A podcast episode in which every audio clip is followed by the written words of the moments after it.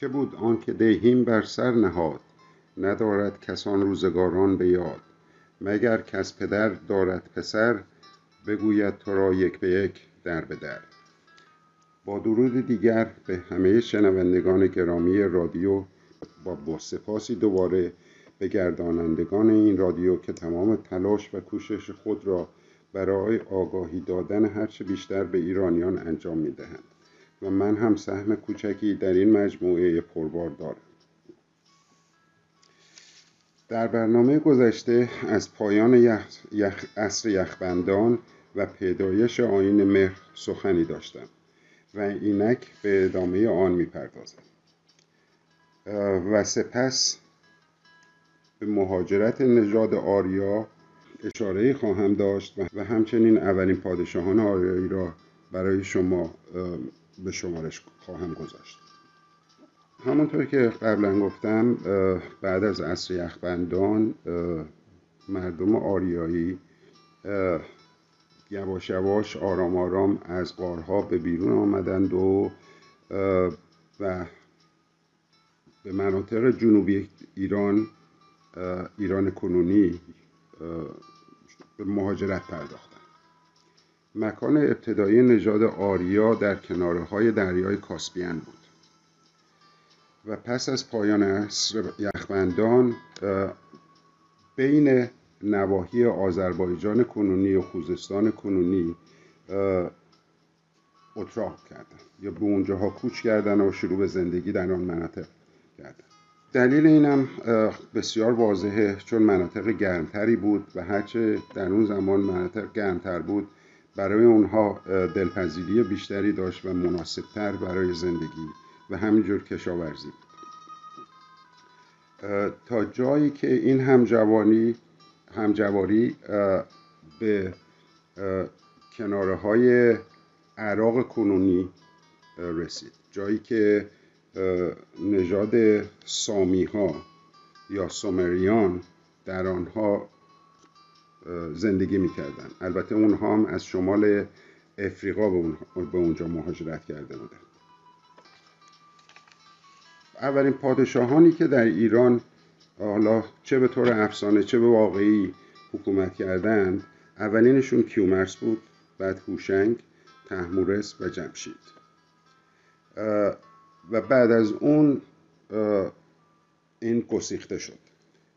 چرا که به حمله بابلیان یا همون سامی ها به ایران انجامید و نژاد سامی ها بر ایران شروع به حکرانی کردند سلسله پادشاهی آنها البته ما اینو فقط به عنوان یک پادشاه می‌دونیم.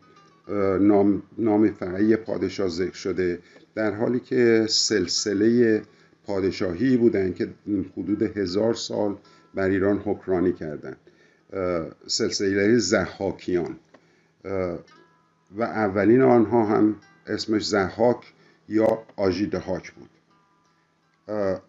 که اونها همونطور که عرض کردم حدود هزار سال بر ایران حکرانی می‌کردن بسیار مردمان قصیر قلب و خونخاری بودند. تا اینکه همونطور که در شاهنامه هم آمده کاوه آهنگر قیام کرد. و فریدون رو به پادشاهی رسوند و بعد از اون هم منوچهر به پادشاهی رسید.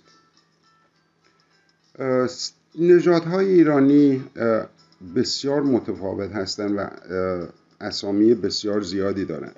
مهمترین آنها در اون زمان ها می‌تونیم از مادها، پارتها و پارسها نام ببریم.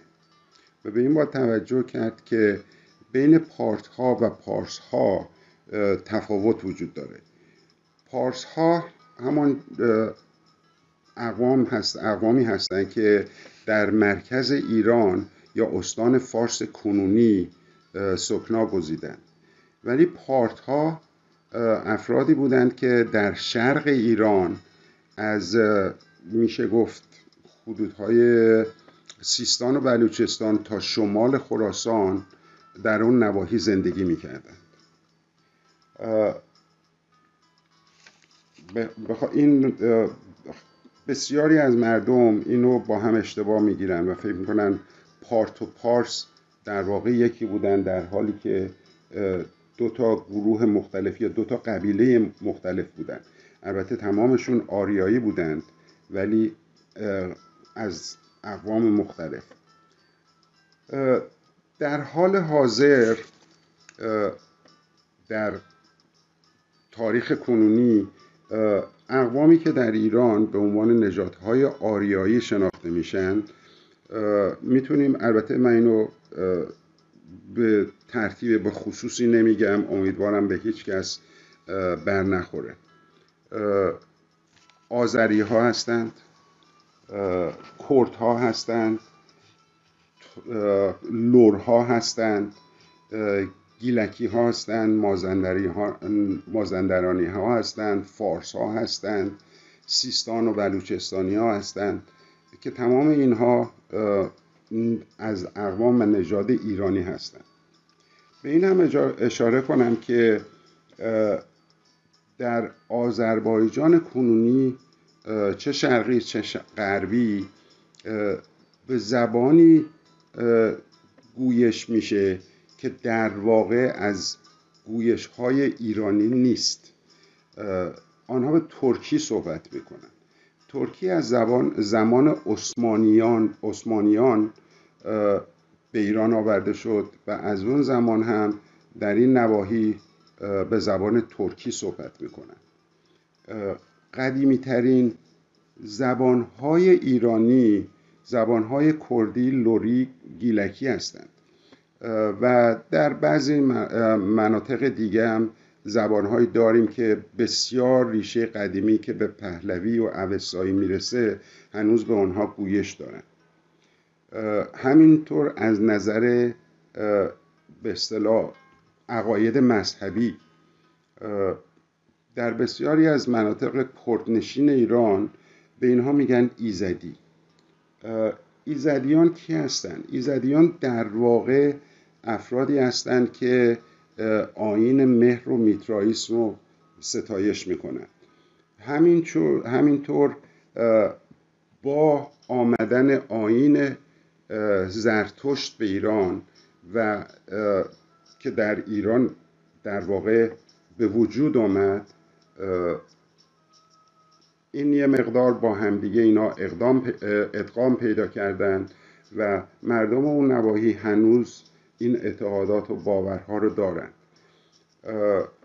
همانطور که باز در قبل اشاره کردم تا قرن حتی 15 میلادی آین رسمی و بسیار پرطرفدار میترائیسم در سراسر دنیا گسترش داشت.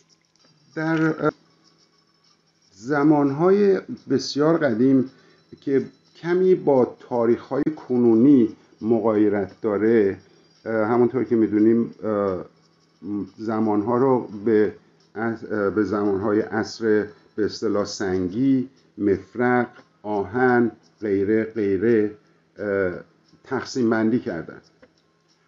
یکی از اونهایی که مقدار هنوز باعث کمی تعجبه کشف آهنه. کشف آهن طبق نوشته های شاهنامه بسیار قبل از اونی بوده که دانشمندان کنونی به اون اعتقاد دارن. همونطوری که می‌دونیم در آن زمان یه چیزی حدود ده هزار سال پیش یا بیشتر شخصی بوده به اسم کاوه آهنگر و کار اون آهنگری بوده. البته مدارکی هم پیدا شده ولی بسیار بسیار کم و هنوز صد درصد قابل اتکا نیست. ما به زمان به این تاریخ این تاریخ های بعد از عصر یخبندان که بپردازیم یکی دیگه از یافته ها کتابی است که اکنون به بسیاری از زبانهای دنیا ترجمه شده. که پهلوان نامه گیلگمش نام داره. پهلوان نامه گیلگمش رو متاسفانه به بابلیان یا همین سامی ها نسبت میدن در حالی که کاملا غیر واقعیه و این گیلگمش خودش از دو واژه گیل و گمش تشکیل شده. گیل به معنی پهلوان که حتی در گیلان ما اینو هنوز استفاده می‌کنیم. گیل میشه پهلوان گمش میشه جاودان یا ابدی و به معنی پهلوان ابدی این کتاب نام داره.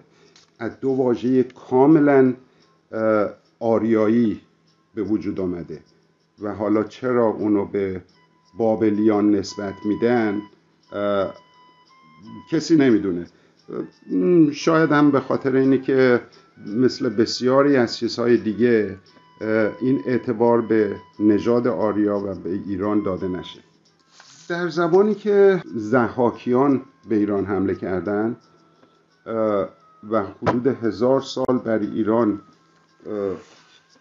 حکرانی کردند مردم ایران یا آریاییان شروع به مهاجرتی دوباره داشتند.